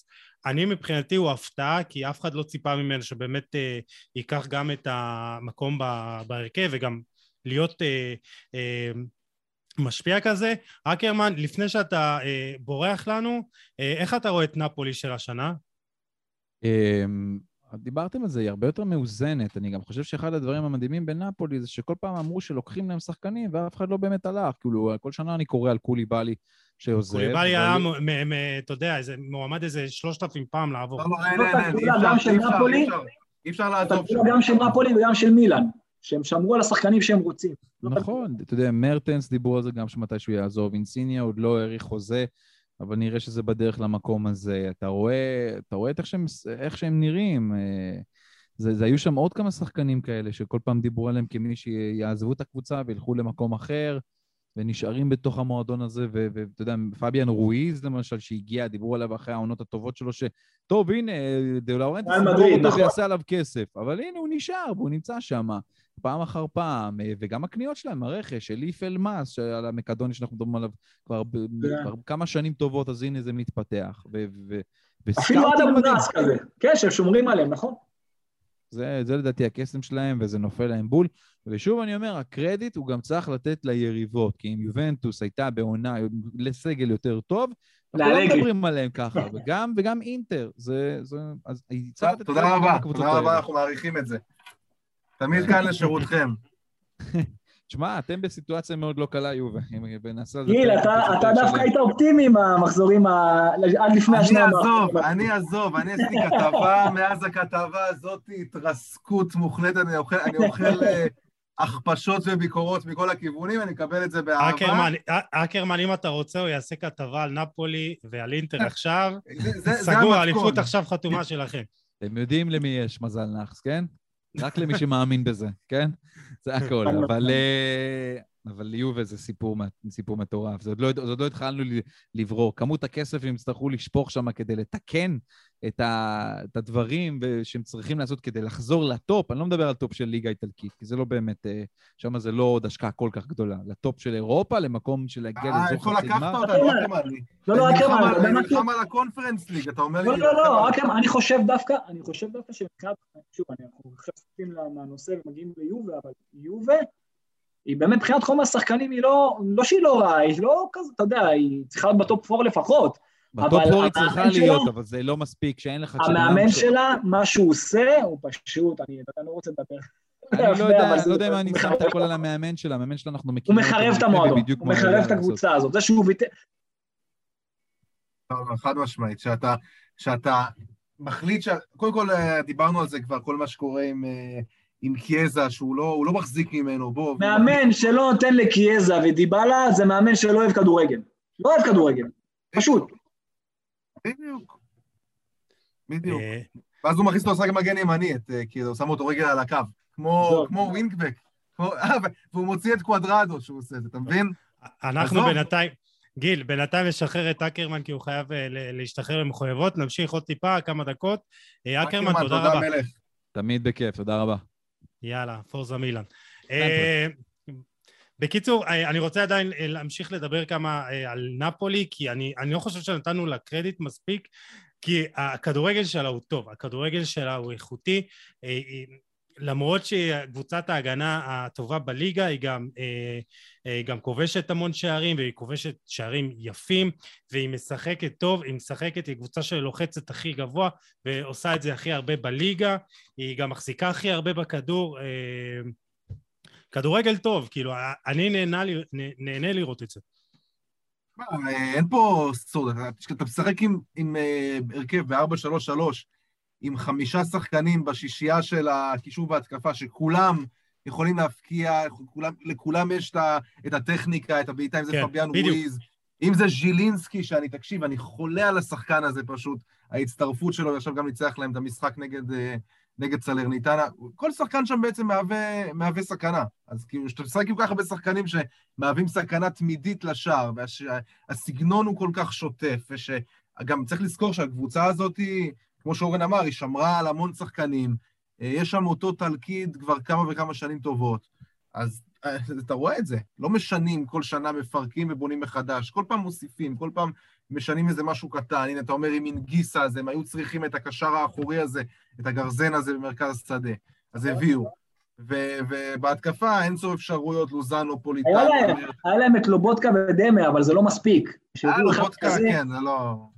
אבל זה עדיין לא מספיק, אבל תחשוב שאם מבחינה התקפית, יש להם עשה, הם כבשו ב-11 מחזורים, 23 שערים, הם יכולים, יכלו גם הרבה יותר, אבל יש להם עשרה כובשים שונים, אם אני לא טועה רק למילן יש יותר. אתה מבין, זה משהו שהוא יוצא דופן. לא, האמת בדקתי את זה שגם לאינטר יש. גם לאינטר, כן, נכון, גם לאינטר, אבל תחשוב שיש להם... הוא סימן חמישה, זה מאוד מוזר, הוא סימן חמישה, אינסיני ארבעה, פדיאן רויץ שלושה, בלמים שניהם, כל אחד עם שניים, קוטלי ורחמני. ז'לינסקי עם שניים, לוזנו שניים, פוליטנו אחד, אתה מבין, אלמאס ופטניה מהספסל עם אחד. יש להם שם באמת חומר מצוין, והקטע... ז'לינסקי זה שחקן שאתה יודע שנותן לך את השישה שערים. מה שמביא אליפות זה דבר אחד, משחק הגנה. עם כל ההתקפה, וכן, צריך את המספרים, ושהם עד עכשיו ספגו רק שלושה שערים, וזה לא בגלל החלק האחורי שלה, זה שתבניות הלחץ נכונות, אתה תראה איך החלוץ או סימן מוביל אותם לקו, ואז משם הם מרוויחים את הכדורים. אתה רואה משהו מאוד מאוד מחושב של ספלטי. ספלטי, אתה יודע מה הבעיה היחידה שלו? שהוא יותר מדי מחושב. ברמת החילופים, ברמת ה... הוא רוצה לשלוט, הוא freak control ברמה פסיכית. אני רואה את, ה... את, ה... את, ה... את כל השילובי ההתקפה וההגנה שלו מבחינת תבניות הלחץ, אני רואה את זה מראש. וגם מאמנים אחרים, אתה יודע, מי שמנתח את המשחק שלו רואים את זה מראש. והבעיה שלו שלפעמים הוא קצת יותר מדי מקובע, ומגיב למשחק עם חילופים שקצת לא מתאימים. השנה בינתיים הכל עובד לו פיקס, כי הוא באמת מעל הרמה נגד הקבוצות שהוא שיחק נגדן לפחות עד עתה. ואתה יודע, במומנטום שבו הם נמצאים, יהיה קשה מאוד לעצור. אורן, תראה, אז זהו, אז אני רגע, אז אני חייב, אני חייב, שנייה, גיל, אני חייב שנדבר, תגיד לי אם זה אה, קשור למה שרציתי להגיד, אבל אני חושב שנפולי תסבול יותר מאליפות אה, אפריקה, והיא הולכת לאבד שלושה שחקנים מרכזיים, זה את נכון. ויקטור סימן, את אה, אינגיסה ואת קוליבלי, ואני חושב שזה אולי, אולי שלושת השחקנים... המרכזי. בדיוק, זה שלושת השחקנים הכי חשובים, ומילאן אה, היא תאבד את אה, בנאסר, את קסיה, אבל יש לה את ה... הביאה את בקיוקו שיחפה, יש לה את טונאלי. זה נראה ש, שדווקא אה, נפולי תס, תסבול הרבה יותר, אולי כדאי לה לוותר על אירופה. אמ, אתה יודע, זה, זה לא מדויק, זה לא מדויק, כי אם אתה עכשיו מסתכל על נפולי, אז אוקיי, מה רע בכך? עזוב שזה לא סימן, כן? הם יצטרכו לשרוד את המשחקים הללו. אבל מה רע בכך שהוא יעלה עם פוליטנו, אינסיניה ולוזנו, בשלישייה הקדמית. אז במקום אוסימן. ובאמצע הוא יצטרך, אתה יודע, הפתרון של מנגיסה יהיה בעייתי, אבל הוא יצטרך אה, לתת לאלמאס במקום, או לדמה במקום, או ללובודקה במקום. הוא יצטרך, הוא יצטרך למצוא פתרון במשחקים האלה. ומאחורה, במקום קוליבאלי, אז הוא ייתן לרחמני, אין, אין מה לעשות. זו עונה, זו עונה ארוכה, ולקחו את זה בחשבון מראש. ברור שהשלישייה הזאת, יחד, זה לא שאחד יוצא, זה שלושתם יוצאים יחד. הם הציר המרכזי, יצטרכו באמת גם להתפלל וגם לעשות עבודה טובה, המחליפים שלהם, אין מה לעשות, זה, אני מסכים. כן, גיל. לא, אני קצת איבדתי מומנטום, רציתי להגיד לא, משהו לא, על לא, ה... לא, מחילה, זה... איבדתי קצת את המומנטום, אבל אה, רציתי לדבר על התופעה המעניינת שרואים, תראה מה זה קדוש. אתה רואה מאמנים, אה, אני חושב שכולם פחות או יותר מאותו דור, גם אה, מנצ'יני, ספלטי ופיולי, ששלושתם, אתה יודע, בגילה המתקדם, ואחרי שנים לא משהו בקריירה, פתאום פריחה מחדש. כאילו, זה נראה שהם פשוט למדו מה, מהדור היותר צעיר. אמרת, אמרת את המילה הנכונה, מילת המפתח, למדו. מנצ'יני, גם כשהוא זכה באליפות בסיטי, הוא לא שיחק ככה.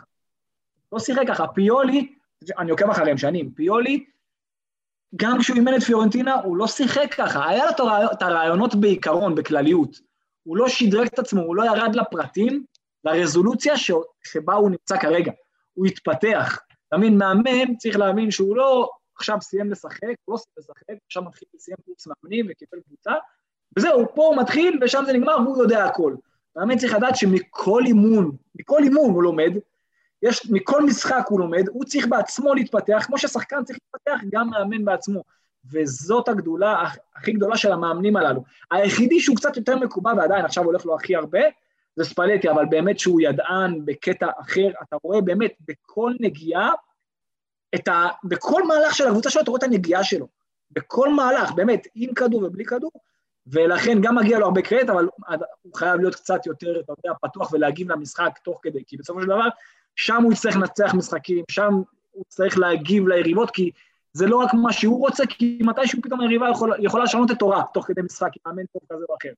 ובתגובות שלו, אם הוא, אם הוא ישפר את זה, והוא גם, כבר שיפר את זה, אז הוא יעשה את עליית המדרגה, ותשמע, המאמנים באיטליה תמיד דיברו עליהם כהטקטיקנים הכי גדולים.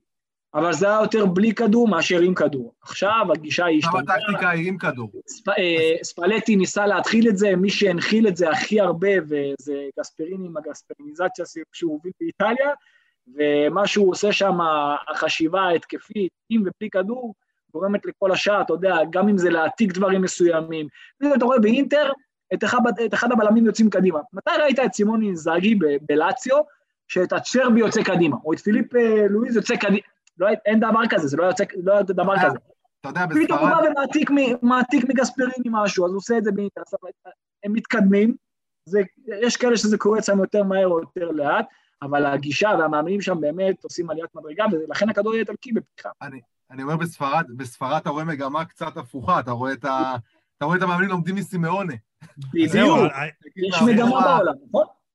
זה באמת אה, דבר חשוב, וטוב שאמרת אותו גיל, מחילה שהפרעתי לך מקודם. אז, אז זה באמת מתקשר לי, אתה יודע, לפריחה מחדש של אה, ליגה האיטלקית. כי אתה יודע, תמיד הליגה האיטלקית הייתה נראית אה, אה, משעממת, אפורה, ואנחנו רואים שערים... תראה את המספרים מבחינת גולים. תראה את המספרים מבחינת שערים. אבל זה גם... זה כבר מיתוס. זה כבר מיתוס שנופץ, זה כבר באמת, אין, אין מה להזכיר אפילו את המיתוס הזה, זה... עדיין יש... מה, אנשים זוכרים, אנשים הרי זוכרים, גם, אתה יודע, זה בעיקר מתקשר לנבחרת האיטלקית. אנשים זוכרים במונדיאל 94, אוקיי, אתם, אתם יודעים כמה שאני מחובר ואוהב והכל, והרצתי והכי זה, את רוברטו באג'ו, והוא היה הגורם היחידי שיכל לעשות שער לטובת איטליה, וזה באמת מה שקרה והביא אותם עד הגמר. אבל תחשוב שבצד יושבים לך סיניורים בחוץ, תחשוב איזה סאקי מן, סיניורי שהיה כוכב כדורגל, יושב בחוץ, זולה, ג'אנפרנקו זולה יושב בחוץ, ויאלי בכלל לא בסגל, לא נספר, אה, רבנלי לא נספר, אה, לומברדו זה שחקנים שהם באמת היו אדירים, יש עוד הרבה, שהיו אדירים בתקופה הזאת, שבכלל לא ספרו אותם, שיחקו 4 אקט 4, 4, 2 ההגנתי, העדיפו את החלוץ הלוחץ מסארו אה, במקום כל אחד אחר, ואם, ואתה יודע שעד היום באיטליה, עד היום, גם על הזכייה ב-2006 במונדיאל, אנשים יותר אומרים, כאילו, הם יותר בוכים על זה שאיך הם זכו ב-2006 ולא זכו ב-94 או ב-90, או אפילו ב-98, שהיה שם דור הרבה יותר איכותי של שחקנים. כי פשוט שיחקו קצת אחרת. באיטליה הגישה משתנה, ואתה יודע, אנחנו נהנים מזה. אני במיוחד כן. כאחד שמפרשן את הליגה. אז זהו, אז אני, אתה יודע, כחובב ליגה אנגלית יותר, כיף לי לראות אה, אה, ליגה איטלקית, ובמיוחד את נפולי ומילאן, שזה כדורגל טוב. יובה, באמת, אני משתתף בצערך, גיל, זה לא כדורגל, זה לא כדורגל. לא כדורגל, זה לא כדורגל, כן. נקודה. לא. אז, אז בוא נדבר, זה נראה שבאמת הטופ שלוש הוא אה, די סגור, נזהר במילותיי. אה, הימור אה, שלכם בקטנה, אה, אם זה יישאר ככה, מבחינת הטופ שלוש, לא מבחינת המיקומים בזה, ומי תהיה בה, מי תיכנס למקום הרביעי? אורן. אני אומר שמוריניו יחרב את רומא. כן. אני חושב שכמו ש, כמו ש, כמו ש, כמו שקורה ביובנטוס.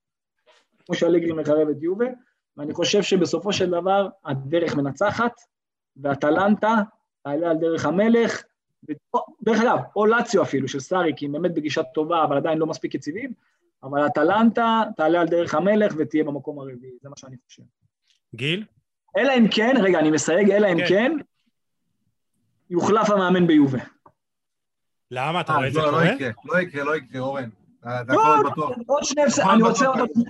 אני רוצה לראות עוד שני הפסדים שהוא יישאר שם. אתה שמעת, אתה שמעת עכשיו שהוא הכניס אותם למחנה אימונים סגור? הוא ו- צריך בעצמו להיכנס למחנה אימונים. לא, אני לא הבנתי, זהו, אני לא הבנתי, אבל כאילו מפתחים פה איזשהו נרטיב ש... אני מסכים שהשחקנים הם הם גם הבעיה. תגיד לי, אוקיי? תגיד לי, לא, רגע, רגע, שנייה, אבל הם כאילו בורחים. כאילו, מה, הוא מעניש אותם? אני לא מבין. הוא מעניש אותם? מה זה, עונש? לא, עכשיו, תיכנסו שבוע, לא תראו את האישה, לא תראו את הילדים, אתם רק מתאמנים, אתם... כאילו. גישה של... אחי, זה- גישה של, לא יודע, של נערים. אז זהו, אתם הזכרתם את העליין של הלמידה, יכול להיות שאלגרי לא למד? לא, הוא לא למד, הוא עדיין תקוע בשנות האלפיים. עכשיו אני אגיד לך משהו. בן אדם חכם, אתם יודעים מאיפה באתי, אמר לי פעם שהשחקנים שהפסידו לך היום 5-0, אתה צריך אותם לשבוע הבא. השחקנים האלה שהפסידו היום ובשבוע הקודם, אלה שהפסידו לך, אתה צריך אותם. אתה צריך הפוך, ברגעים שטוב, לדעת להיכנס בהם, ולדעת להביא אותם לעוד צי ועוד צי, ולא לנוח על זרי הדפנה, וברגעים שרע, אתה צריך להיות איתם. אלגרי פה חושב שהוא נגד השחקנים. אני אומר לך, תן עוד הפסד שניים, אני לא רואה אותו נשאר. עזוב, גם כמה אפשר לעבוד על כל הקהל? חבל שאנחנו לא מדברים עכשיו באיטלקית, אוקיי? זה זה למדת באיטלקית מ- עכשיו. זאתי, מ- מנטליה? אם? עכשיו נדבר באיטלקית, והיו שומעים אותנו שם, אוקיי? וזה היה יותר רלוונטי, הדבר הזה, הוא לא יכול לעבוד על הקהל ועל התקשורת כל כך הרבה זמן, בטח לא על השחקנים. זה, הרי רואים שהקבוצה לא יודעת לעשות דבר אחד עם הכדור. לא יכול להיות שנגד קבוצות קטנות באיטליה הוא ינסה להסתגר ויצא לי מתפרצות. לא יכול להיות שמאמן כזה יעלה בלי קיאזה, בלי דיבלה, ויוותר על רונלדו כשהוא משחק על מעברים. זה לא הגיוני. אז כאילו לקחת, להשאיר אותו בתפקיד, זה פשוט לפרק את הקבוצה. זה, אני אף פעם לא דיברתי ככה כנגד מאמן, ואתם מכירים אותי ואתה יודע, גם בשידורים, אבל מה שהוא עושה ביובה, זה באמת יוצא מגדר הרגיל, זה עובר כל גבול, זה לא הולך לכיוון טוב. אז אני אגיד לכם בקטנה שאני מאמין בזה שיש לך דרך, תלך איתה עד הסוף, גם בהפסדים זאת וגם לא דרך שמתאימה לקבוצה גדולה. נכון, אבל אתה, אתה צריך באמת להאמין בדרך הזאת ולא לשנות אותה כי פתאום ניצחת או פתאום הפסדת. אתה, יש, יש דרך, אתה- לא צריך להיות מקובעים, אבל כן צריך לשמור אה, על מסגרת אה, כלשהי. אני מסכים איתך, אבל כשהוא לקח את האליפות, סליחה, כשהוא לקח את האליפויות ביובה, מי הייתה היריבה שלה? נפולי הלא מאוזנת עם הכישרון של סארי, אבל לא מספיק עמוקה? מי הייתה היריבה שלה? רומא? כאילו, בלי לזלזל חלילה. לא הייתה באמת יריבה קבועה. מי הייתה היריבה כשהוא הצליח ביובנטוס? אוקיי, לא היו יריבות. מי הייתה היריבה שלו שהוא שהוא אימן את מילאן? אה, יובה שאחרי שעלתה הליגה בחזרה ולקח לה כמה שנים טובות להתאושש? אז... אה, לא, לא, רגע, רגע, אבל אורן, אתה מסכים איתי שיובה ההיא, בליגה הזאת, לוקחת... הייתה. מעל הרמה בכמה רמות. בליגה הזאת עכשיו אני מדבר, עכשיו. בליגה עכשיו, יובה ההיא לוקחת אליפות. לא, לא מסכים. אה, אורן, אורן. הסגנון, תקשיב, הסגנון, אה, לא- כל השיח הזה, אנחנו מדברים על כמה הכדורי האיטלקי השתכלל והתקדם. נכון, נכון, אבל... המאמנים השתנו, הסגנון השתנה, החשיבה היא אחרת, צריך להתפתח. זה אם דיברנו על מאמנים שלמדו, אמרת את המילה לבד, אתה אמרת. המאמנים האלה שדיברת עליהם, גם בנבחרת, גם אלה שהיו מובילים את הליגה, אורן, אבל יובה. הייתה קבוצה, היא הייתה קבוצה גדולה בקנה מידה. רגע, אבל הייתה קבוצה. גדולה בקנה מידה אירופי, היא הגיעה לשני גמרים של ליגת האלופות. אז יכול להיות, אז יכול. לעשות משהו כזה. רגע, אז יכול להיות שמבחינת חומר השחקנים, הוא היה בכמה רמות מהליגה והיה מצליח, אבל זה עדיין, זה... הוא כל כך צפוי בסגנון שלו, וזה כל כך לא מתאים לכדורגל של היום, זה כאילו אתה לקחת מאמן בשנות ה-60 ושמת אותו עכשיו, זה באמת, הוא לא, הוא לא, זה לא מתאים. בטח לא ליובה, היום הקהל של יובה דורש לראות קבוצה ששולטת, יוזמת, דומיננטית, יצירתית. מה הוא רואה? את השחקנים הכי, פח... הכי טובים יושבים על הספסל, והם משחקים על מעברים. בוא, זה, גם איך שנפצע לו שחקן התקפה, הוא גם לא, ש- הוא לא חושב לתת לדיבלה או לקיאזה, הוא שם שחקן קישור אחורי. אז כאילו, אתה, אתה אומר, איך הבן אדם הזה חושב? הוא לא, הוא לא חושב, הוא, אין לו חשיבה התקפית, הוא לא יודע לחשוב כך. כן, אז זה לא מתאים, פשוט זה לא מתאים לכדורגל של היום, פשוט. טוב, אז אני מקווה שאלגרי יעזוב את, אה, את יובה. אה, כמה מילים באמת אה, בקטנה לאמינות של קונטה, אורן, לטוטנאם. ואני אגיד לך מה, מבחינתי אני חושב שזה עוד סממן להתעצמות המטורפת של הפרמייר ליג, שעוד מאמן על מגיע לשם, וגם זו הצהרת כוונות מצד uh, uh, טוטנאם, כי היא, היא משלמת סכום של 15-20 מיליון לירות סטרלינג לעונה למאמן, זה אומר אנחנו במשחק ואנחנו רוצים והולכים בכל הכוח, ויש לנו את ניוקאסל עוד מעט שתביא איזה, אתה יודע, איזה מאמן על. קיצור, הלך עליכם. רצית סופר ליג. רצית סופר ליג. כן, הסופר ליג האמיתית. אז כן, זה מה שקורה באנגליה, במיוחד עם זכויות השידור, הכספים שעוברים שם זה משהו שבאמת יוצרים סופר ליג במקום הזה. אני מקווה שאיכשהו יום אחד זה יתאזן, כי אני תמיד אומר שמגיע מצב של מיצוי. מגיע מצב שהקבוצה, כמו סיטי, שעכשיו בנו את הקבוצה ואין כבר איפה לשפר, וזאת הקבוצה ואיתם צריך לעבוד, הרי אתה לא תביא עכשיו מישהו במקום אה, סילבה, אוקיי? אז אה, אתה לא תביא שחקן כזה או אחר במקום. אז, וכל השאר עדיין כן מתקדמות, וכן אה, מחפשות איפה זה, אז אולי זה לוקח קצת יותר זמן, ובאנגליה היום הקבוצות האלה הן באמת בטופ, מתישהו אני בטוח שזה יתאזן, אבל uh, באמת שמה שקורה שם, וקונטה, המינוי שלו, אם ציינת אותו, זה קודם כל מינוי מדהים, גם מבחינתו של קונטה, שהוא חוזר לכדורגל האנגלי, ואתה יודע, לתחרות הזאת, וגם מבחינתה של טוטנאם, ואם דיברנו על מאמנים שלמדו, אז הנה זה מאמן שדיברנו, שמשחק את החמש שלוש שתיים, והוא לא צפוי. הוא כאילו יודע לשחק גם על מנת כדור, גם על כדורים ארוכים, גם על משחק ישיר, גם על uh, משחק של לחץ, גם על לחכות נמוך. הוא באמת מאוד מאוד מגוון, וזה משהו שהוא לא היה בעבר. הוא היה מאוד מאוד צפוי פעם, ואפילו כשהוא אימן את יובה, הייתה תקופה שהוא כל שבוע מחליף מערך. ואז כשהוא התביית על זה, שהוא, שהוא העתיק ממצארי הוא העתיק במצב עם האמנה של קליירי היום, שבמקום האחרון, הוא העתיק ממנו את שיטת שלושת הבלמים, הוא גם אמר את זה, והוא לקח את זה לכיוון פתאום קצת אחר, שהוא יודע גם להניע תוך כדי עם השילובי ההתקפה שלו עם הקשרים באמצע שפותחים את הקווים, אז ככה שהוא יביא לטוטנאם משהו אחר, יהיה מעניין לראות אם זה יצליח, כי חומר שחקנים טוב בהחלט יש לו, אבל התחרות שלו היא לא כמו שהייתה לו אשתקד עם אינטר, זה משהו אחר לגמרי. אני, אני מאוד אופטימי עבור אה, טוטנאם, לא יודע אם זה יביא הצלחה, אבל זה, זה יהיה מעניין. כי אתה רואה שהייתה חסרת... זה יכול להביא לשם כוכבים גדולים, וזה יכול להשאיר את קיין, וזה יכול, יכול לעשות משהו כן, למועדון כן, הזה. כבר עכשיו כן. אמרו שהוא הולך לקבל 100 אה, מיליון אה, לירות סטרלינג, ככה מתנת פתיחה לרכש, אז זה יהיה מעניין. גיל, נדבר גם על סוף ודור שלנו. יאללה, אורן, אורן, אה, אורן רואה את כל המשחקים שלהם. אורן, אורן, אורן מתלהב, אורן מתלהב, אני שומע אותו בשידורים של ספציה נגד סרלניטנה, והוא מתלהב. תשמעו, זה, זה פשוט חוויה וזה כיף, מה אני אגיד לך? אנחנו חיים את הכדורגל הזה, זה, אתה יודע, זה המקום, זה ה... מבחינתי זה ה... זאת האהבה. הכדורגל האיטלקי, אני גדלתי על הכדורגל האיטלקי של שנות ה-90, זה התחיל מה... האהדה האדירה לבאג'ו בזמנו, ובכלל הכדור האיטלקי, גם מבחינה הגנתית, הטקטית, החשיבה שמאחורי זה, הרבה מעבר, במיוחד שהיה לי מאמן בבית, לא צריך לציין, שאיך שהיינו רואים את המשחק, איך שהסתכלנו עליו, זה פשוט גרם לי להבין אותו, לראות את המשחק בצורה קצת אחרת, ולראות שחקנים ישראלים משחקים היום בסריה, אני לא יודע, אנשים אולי חושבים שזה מובן מאליו, זה לא מובן מאליו בשום צורה. תחשוב שערן זהבי הכוכב הכי גדול של הנבחרת, ב, לפחות בעשור האחרון, שחקן שלא הצליח שם.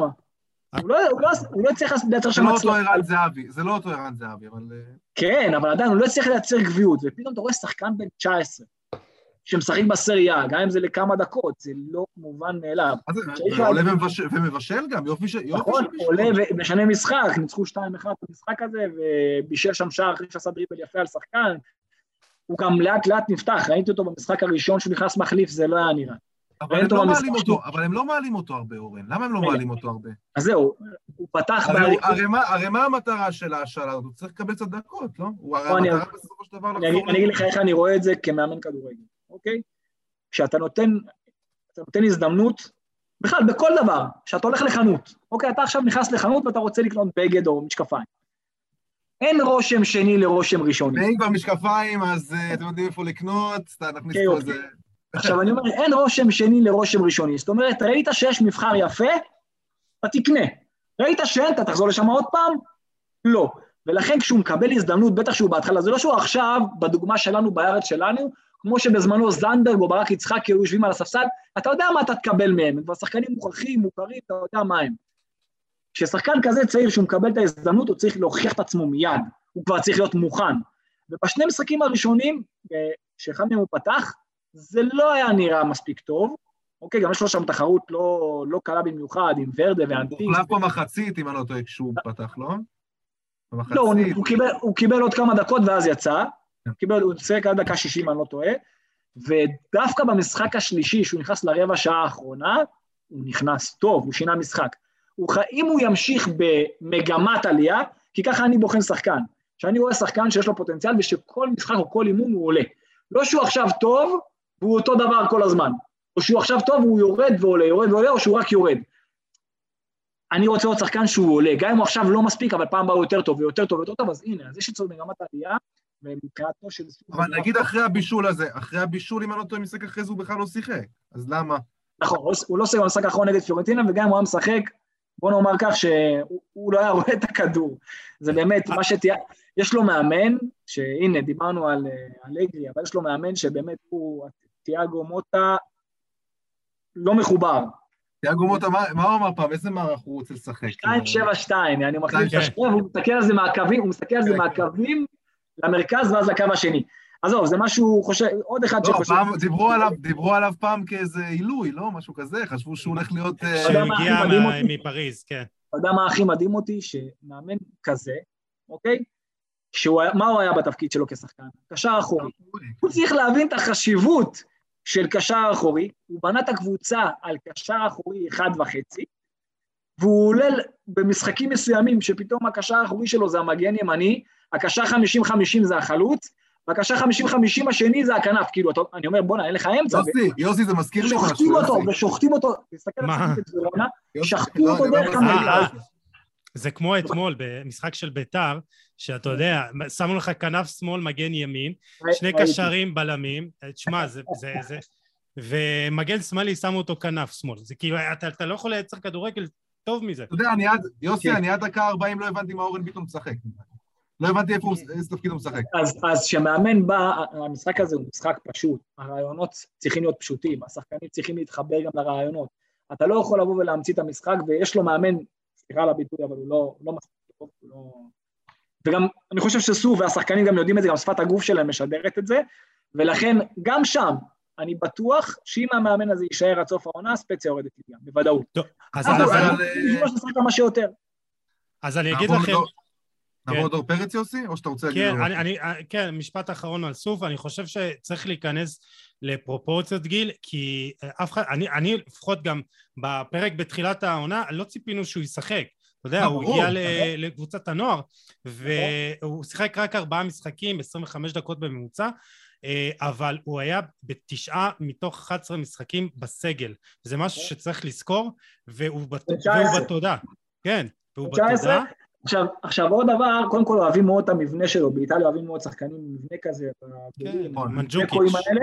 כמו את זקו, כמו מנג'וקיץ' בדיוק, הסגנון הזה, והוא באמת עונה על הדרישות הללו, אבל uh, הוא צריך לבנות על המשחק הזה שהוא בו עלה כמחליף ובאמת עשה את הבישול לשער, אבל uh, חוץ מזה, אני, תשמע, אני חייב לספר סיפור אישי מולו, אני לא זוכר איזה קבוצת גיזו הייתה, אם זה אימדתי ברמת גן נגד מכבי חיפה, אם זה היה נערים או ילדים, לא זוכר מה, הוא לא פתח בהרכב, הוא, הוא שנתון מתחת.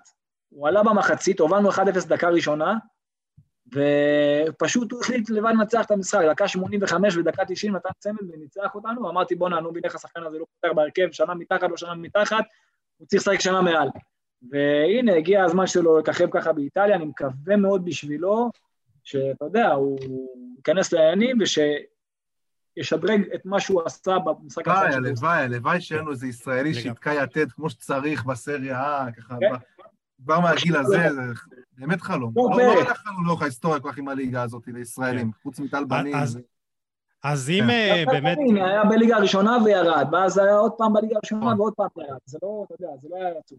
אפרופו טל בנין, הוא היה אש בצ'מפיונשיפ מנג'ר 97-8, הבאתי אותו ליובה, גיל.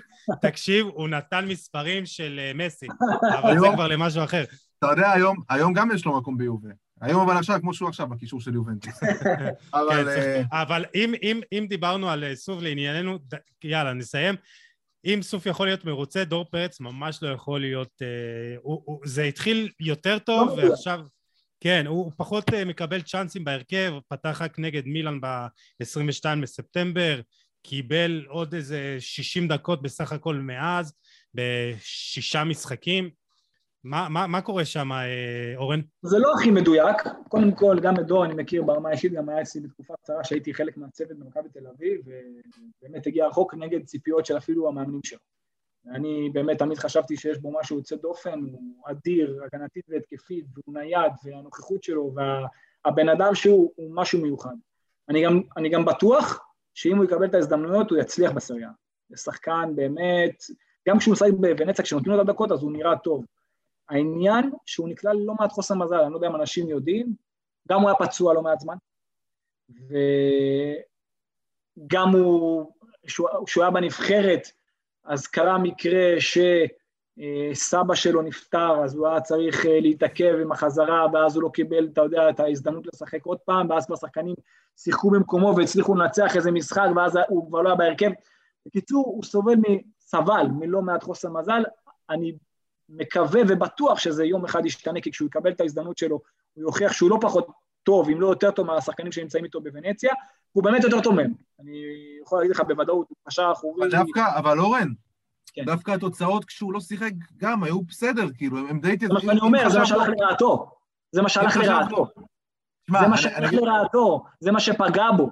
זהו, ברור. אבל כשהוא היה צריך לשחק, קרו כל מיני מקרים שפגעו בו, והוא סבל מפציעה, אבל אני בטוח שכשהוא יקבל ההזדמנות, והוא יקבל אותה, הוא יקבל אותה, הוא יוכיח את עצמו, כי הוא באמת, איך שאני רואה את הקישור של ונציה, הוא ברמה יותר גבוהה ממה שיש שם.